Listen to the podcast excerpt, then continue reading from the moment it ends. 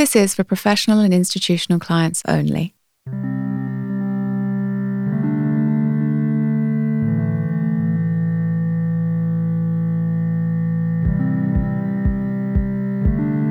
In the end, it's about the right exit for the right business at the right time.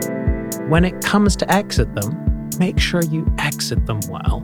And that means really thinking about it, really taking the time to position those businesses for the best possible exit, to make sure they are going to be sustainable enterprises for the next owners.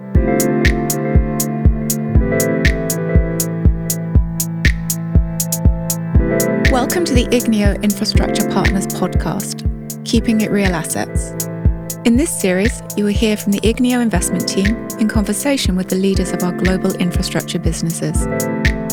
We will shine a light on how they operate and their approach to the challenges of an ever changing world. We hope that you enjoy listening.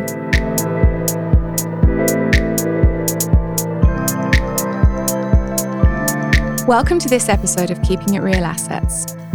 Today, we will discuss value creation and the sale or divestment of infrastructure assets over time. I'm pleased to welcome Marcus Ayre, partner and head of Igneo Infrastructure Partners in Europe.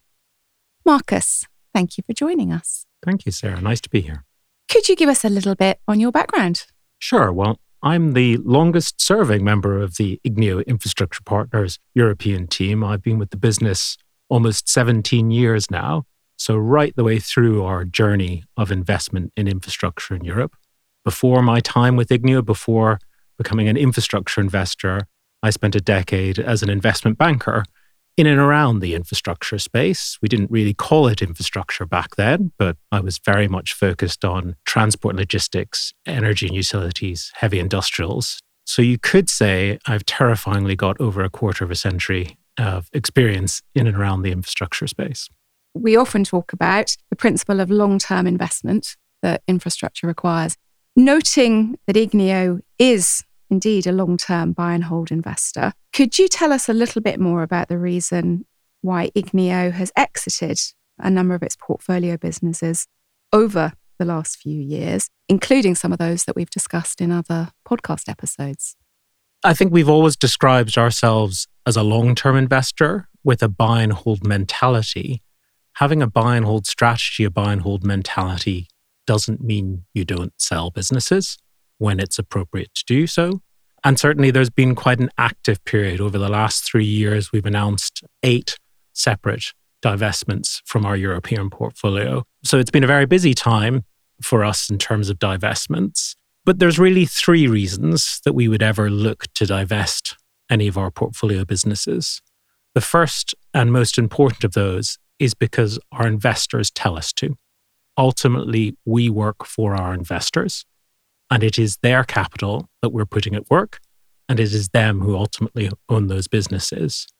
We in Europe have set up what's quite an innovative fund structure for our dedicated European funds, in that they're all 15 year funds, but on the 10th anniversary of those funds, we have a strategic vote where investors get to decide should we leave those as 15 year funds or should we extend them to 20 year funds? And again, if we choose, or if our investors choose to extend those funds to 20 years, there'll be another strategic vote in year 15 to decide if it should stay as a 20 or a 25 year fund. So the ability to perpetually extend in five year blocks. So truly long term. Long term potential. If that's what the investors look for. Yep. And interestingly, for our first dedicated European Infrastructure Fund, which was a 2009 vintage fund. We went through that exercise in 2019. So that fund will mature later this year. We've been able to do an orderly exit of a number of the assets in that portfolio. So we are well on the route to that fund being fully divested later in 2024. The two other reasons are either there's a market dislocation, and really we have a fiduciary responsibility to our investors. If someone approaches us and makes an offer for a business that is substantially higher than the fundamental value we believe that business has, we have a fiduciary obligation to our investors to take that approach seriously and to explore if that is a real offer and if that is a real offer to potentially take that enhanced value, that uplifted value for the benefit of our investors. And we do have some examples within the portfolio where we have received approaches and taken those seriously and entered into bilateral transactions. So, for example, Caruna, which was our Finnish electricity distribution business, that was exactly one of those where we were approached by an investor to acquire our stake. And we decided that it was in the best interest of investors to realize that asset because it was an attractive price at a time we were thinking about exiting the business. The next reason why we would potentially look to sell is to do with underperforming assets. When an asset's underperforming in its investment case, that is causing us to believe that that fundamental investment case will not be achieved, sometimes it is better to cut your losses and look to exit that business in the short term rather than persevere with the business and persevere with that underperformance. And just on that, I guess that doesn't mean per se that there is something wrong with that business. It just means for the reason you acquired it and you owned it, that you believe that path under your ownership has come to an end. Correct. I mean, I'll give you a, a, really good example is we owned a business called Reganosa, which was an LNG regasification facility in Ferrol in Galicia in Spain. That was a business that was slightly frustrating on the way in and that we were trying to acquire a nearly 50% stake in the business, but we were partially preempted by other shareholders on the way in.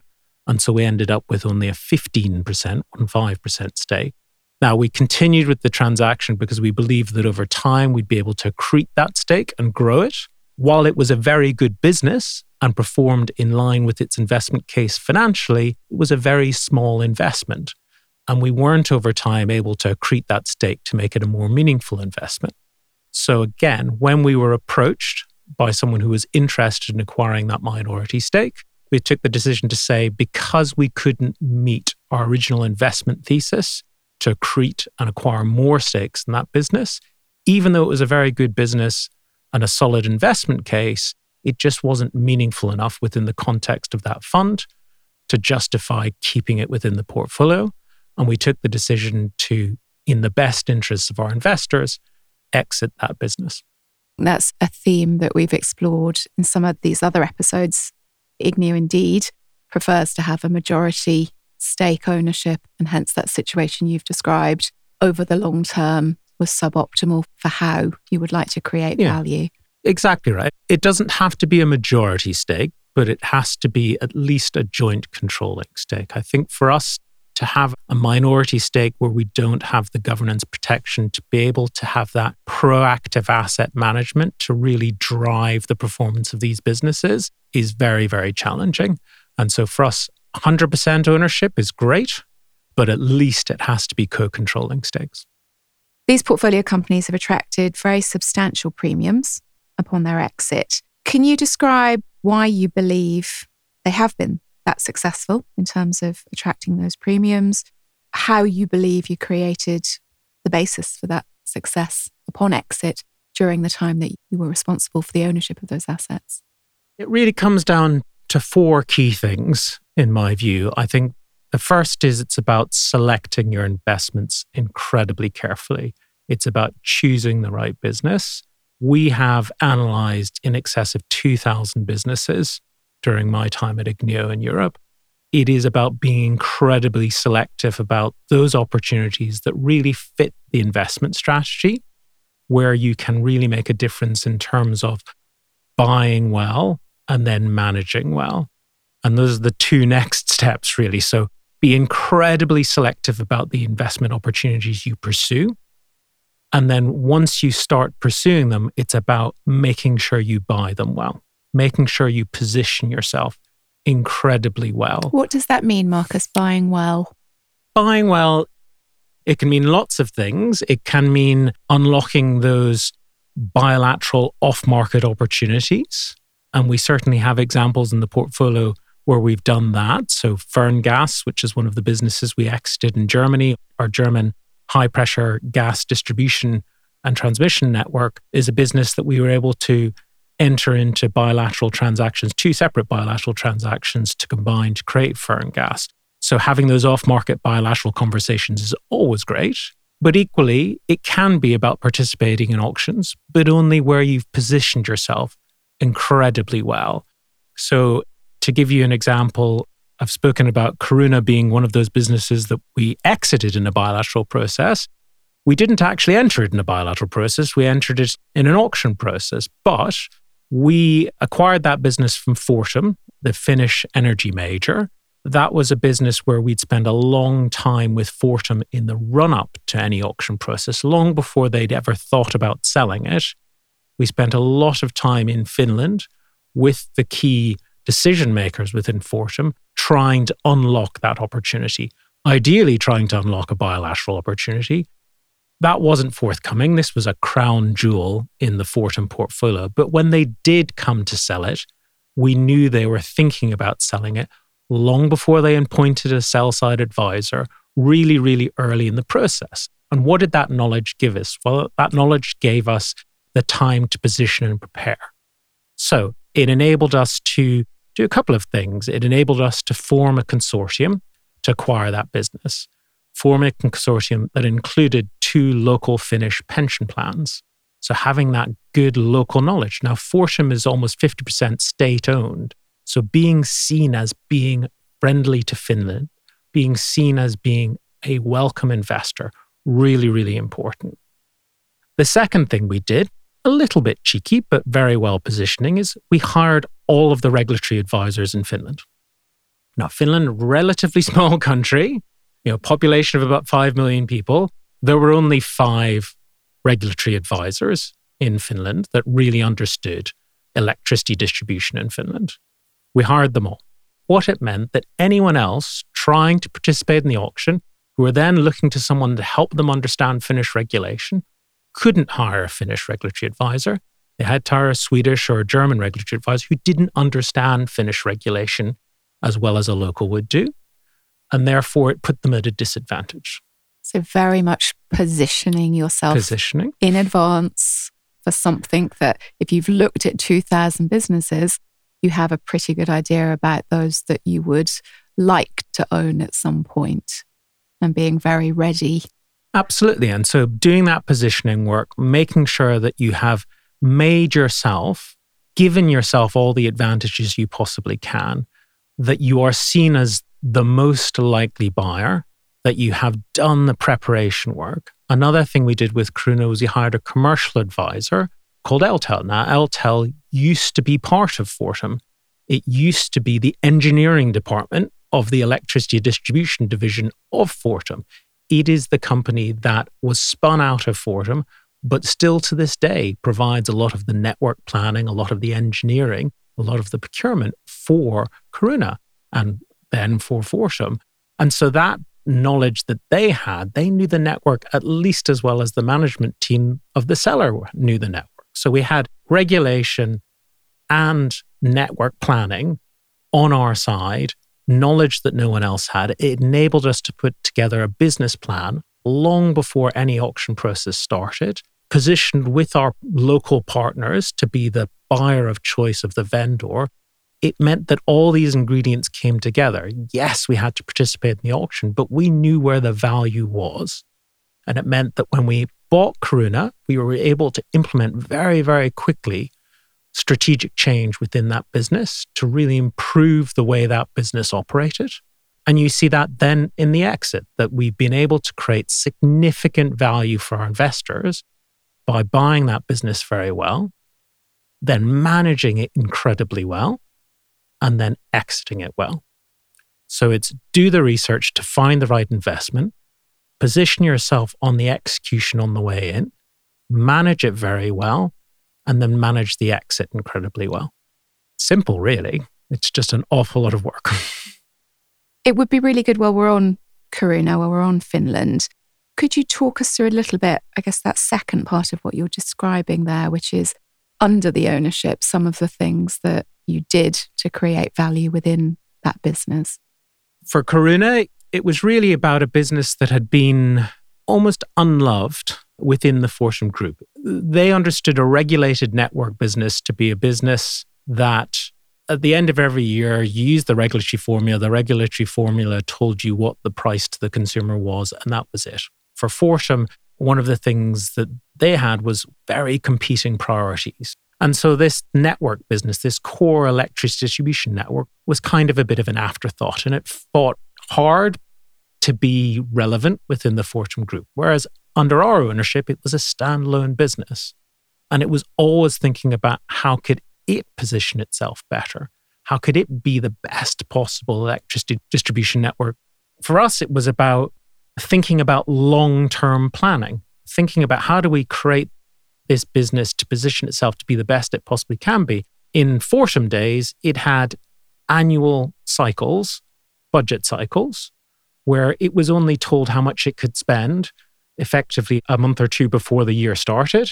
And then it had to go out and find and procure it. And these are big capex programs. And then it had to deliver it. And that's not really enough lead time. So, what we instantly did, literally within months of taking ownership of the business, is say, scrap annual cycles for capex. We want to plan capex in five year cycles. So, we want to sit there and we want to go out to the market and say, instead of saying, I want this next month, this is what I want over the next five years. Price it up for me how are you going to deliver it? How are you going to organize yourself? And for the contractor market, for the people who actually deliver this capex, that was an absolute game changer. So rather than having to be incredibly reactive and not knowing how many staff they need from year to year, and not knowing how to procure the equipment that they need, suddenly it gave them the visibility around how they could plan their organizations to deliver what we wanted. And that saving was huge. I mean, really quite significant.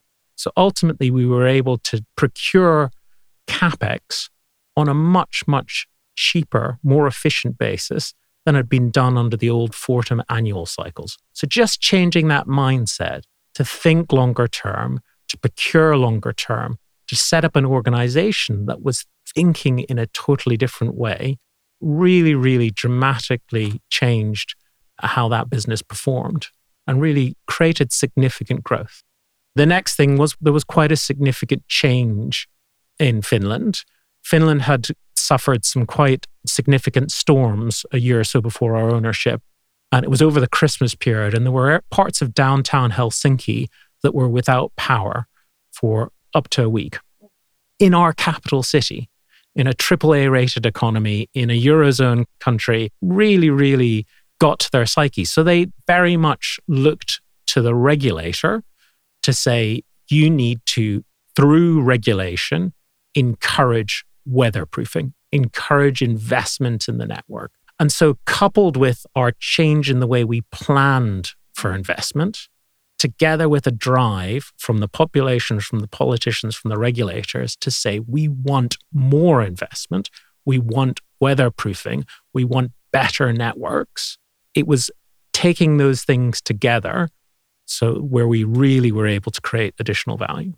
So it was about really setting up an organization and, and creating transformation within that organization and how it was set up how it was set to think to make sure that we were creating the environment where value could be created.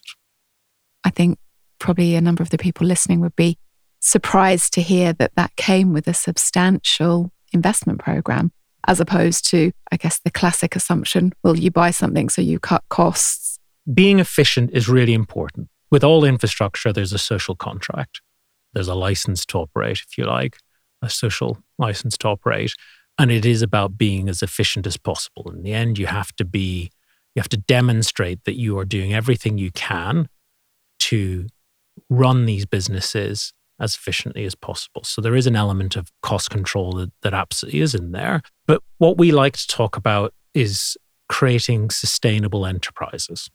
And that's much broader than I think that narrow responsible investment or ESG definition of sustainability. This isn't just about decarbonization, climate change, etc. Although that is a part of it, it's about creating businesses that have a long-term future. And normally that involves investment. That involves investing in making sure those businesses are going to be here, not just for five or 10 years, but for 20, 30, 40, 50, 60, 70 plus years, creating sustainability within those businesses, creating sustainable enterprises. And so we love businesses where you can demonstrate that you can create value through investment. Uh, just about every single one of our businesses, whether we've exited them or whether we still hold them, has a story around how we are investing in that long term future of the business. Just going to change pace a little bit. So, interesting times, may we live in them. Since 2019, we've seen significant dislocation, both I think politically, economically, globally. And of course, I'm including here the COVID pandemic, wars in Ukraine, resulting in an energy price crisis that's been felt in many major markets. And then a backdrop of rising inflation and increasing interest rates.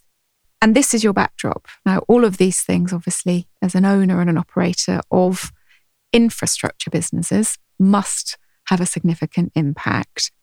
Needing to sell, because as you've described, your investors have asked you to do so without compromising on the value that you've created over time. There has been a huge amount. For us, it's about you know, making sure these businesses are ready to be divested talking about some of the issues that we face, some of them have actually been incredibly positive for assets. Some of them have been very negative for assets. And different assets act in different ways. And it's one of the benefit of having a portfolio of infrastructure investments. So I suppose if, if you look at some of the COVID impacted assets, are typically our more GDP correlated transport assets were the ones that really suffered. So I'll give you an example. Uh, ForSea ferries. ForSea ferries is a high frequency ferry business between Sweden and Denmark, Helsingør, Helsingborg. So it's a 20 minute crossing, four crossings an hour, very, very high frequency. It's effectively part of the European motorways network. As you can imagine, when people are told that they have to stay at home, when borders close between Sweden and Denmark, that makes that business incredibly challenging. So we had much, much, much reduced traffic. Now, there was still some traffic because essential workers had to use the crossing. And we still had quite a lot of freight traffic because freight still had to travel. And roughly 50% of the traffic comes from freight traffic, roughly 50% from cars. But, you know, really quite material reduction during those lockdown years. So what did we do? Well, we very quickly got into the business, took out as much variable costs as we could, made sure that we were running as leanly as possible, make sure that the service matched the level of traffic. So we didn't necessarily run all of our sailings. We cut back the sailings to the bare minimum so that we were able to operate a service that delivered what our customers needed, but also able to manage our cost base as much as possible. We worked very, very carefully with our lenders to make sure that we weren't tripping up any of the covenants. Ultimately, you asked about divestments. Now, we have divested ForSea ferries, but what it meant was rather than trying to divest in the middle of the pandemic, we waited until we had clear air after the pandemic. We're able to demonstrate the recovery post pandemic of that business and show a nice return to a good, stable infrastructure business. And that enabled us to successfully divest that business last year. You talk about what do we do during our ownership. I mean, ForSea is a great example. That was a business that we acquired. It was an unincorporated joint venture It was owned by two different people. It had very confused branding. It didn't have a vessel strategy.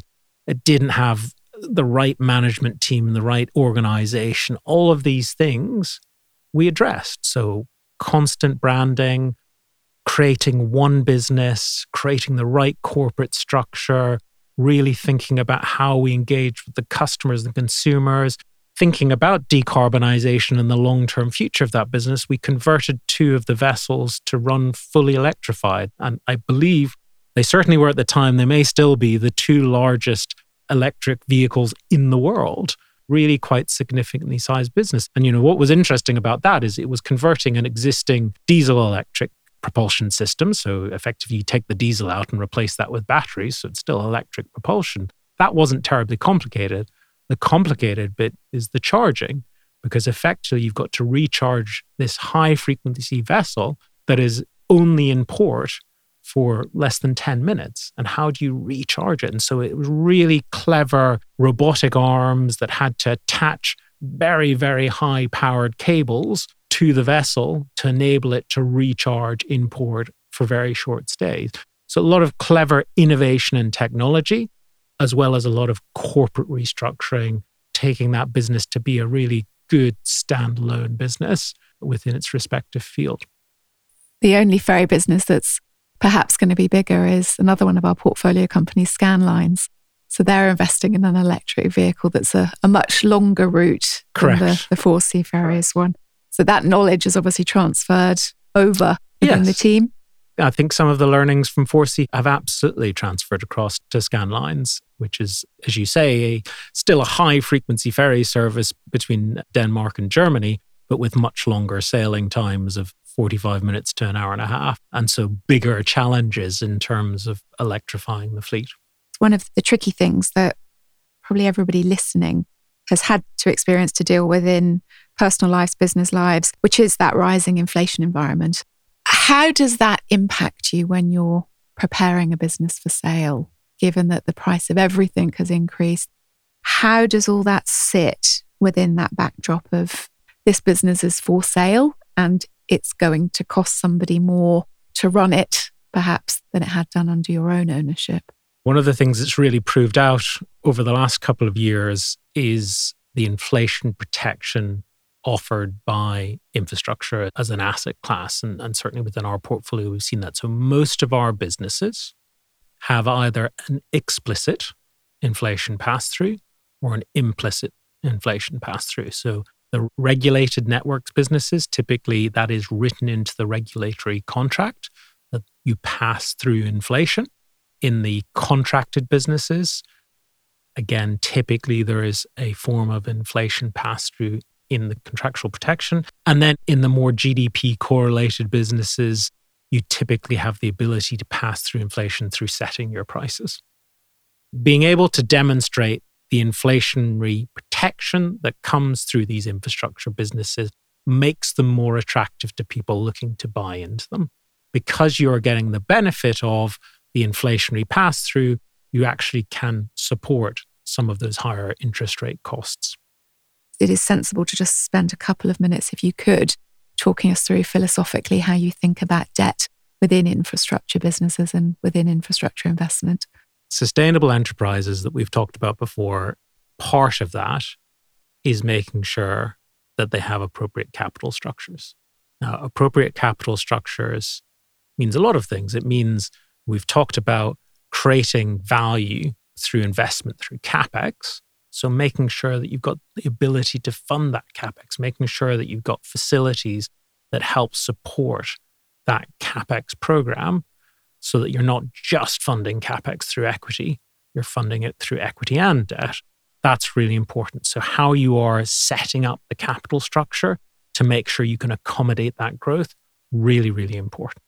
The second thing about those sustainable enterprise and sustainable capital structures is about quantum, is about leverage, is about running that analysis, stress testing it, making sure that you are not over levering these businesses so that when you do get interest rate rises, that you are able to sustain them. And we always take very conservative long term views around our capital structures, around our cost of debt. Leverage is absolutely a necessary part of infrastructure investing. These are big businesses with big capital requirements. We do need to make sure they are appropriately levered. So I feel like we've talked about quite a few very large things here in terms of value creation, in terms of things that you can do to create value when you own a large, as you say, complex infrastructure business. So I think you've described some strategic changes. So Caruna, a very big investment program. You've talked about ForSea, so operational improvements, you know, transitioning across to battery powered. You talked about, I guess, almost building a business. So the Ferngas example, bringing together something that wasn't really a business, it was a couple of networks. And we love doing that. We've got lots of examples in the portfolio of either bringing businesses together to create something that's bigger than the separate entities and more complete, or creating platforms. And we've got some great examples. Probably Finerge is our most prolific platform business. Finerge is our Iberian renewables business.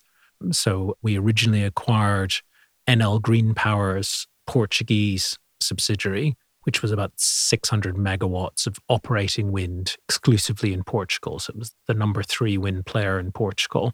And again, it was a very small business. It was used to just operating that 600 megawatts, and that's all it did. And over the years, I think we're up to our 15th bolt on acquisition at Finerge. So that business today, having been 600 megawatts exclusively in wind, exclusively in Portugal, is now an Iberian champion.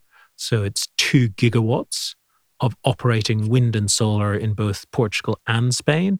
It's the number one renewables business in Portugal, and I believe it's the number three in Spain, but you know, really quite significant.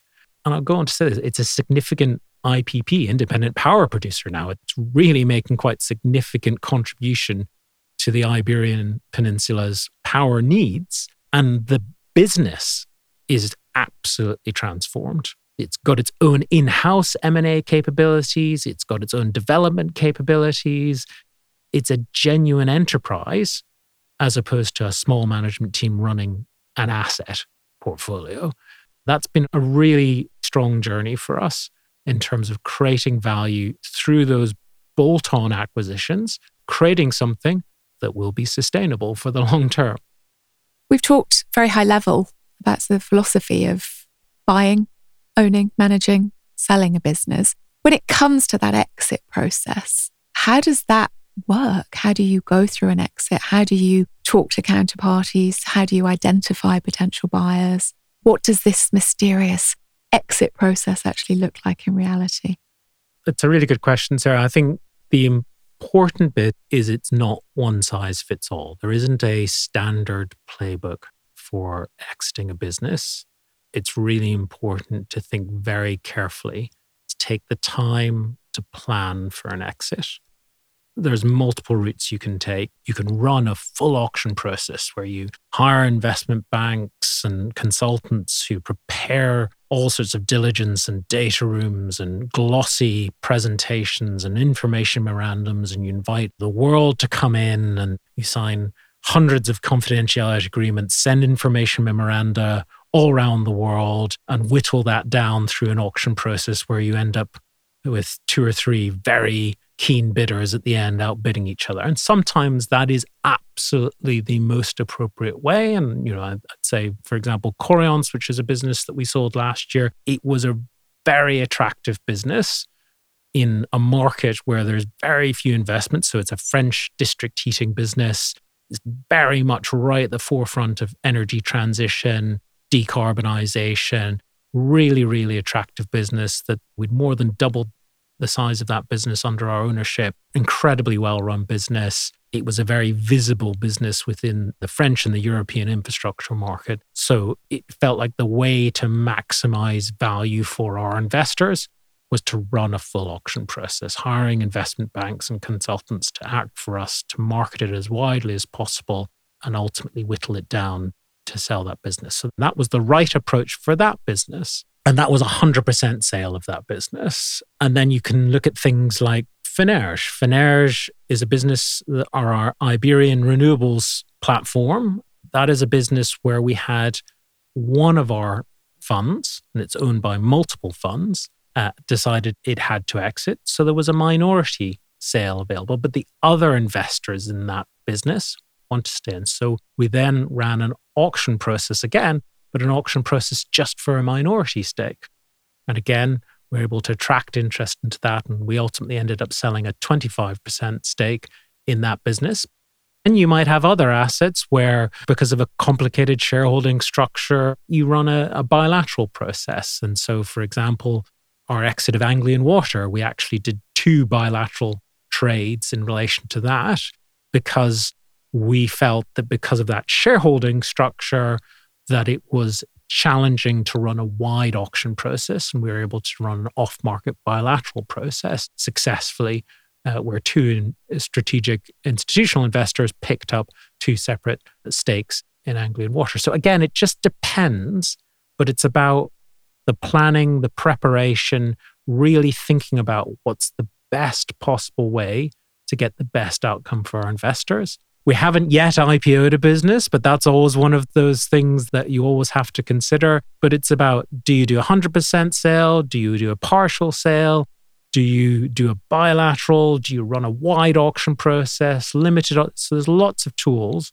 In the end, it's about the right exit for the right business at the right time. When it comes to exit them, make sure you exit them well.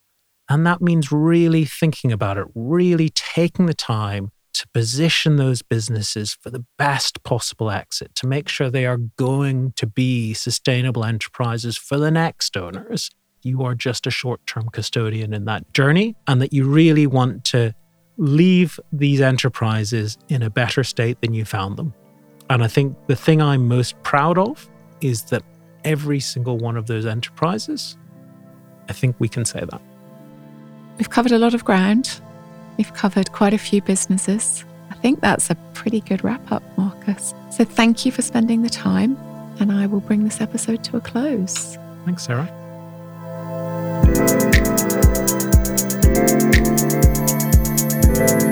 Thank you for listening to Keeping It Real Assets, the Igneo Infrastructure Partners podcast.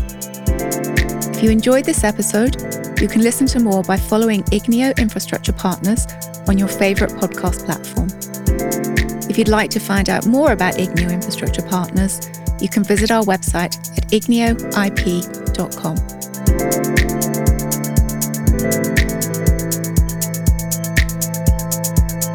This podcast series was produced by Mark Gardner at OX4 Sound Studio.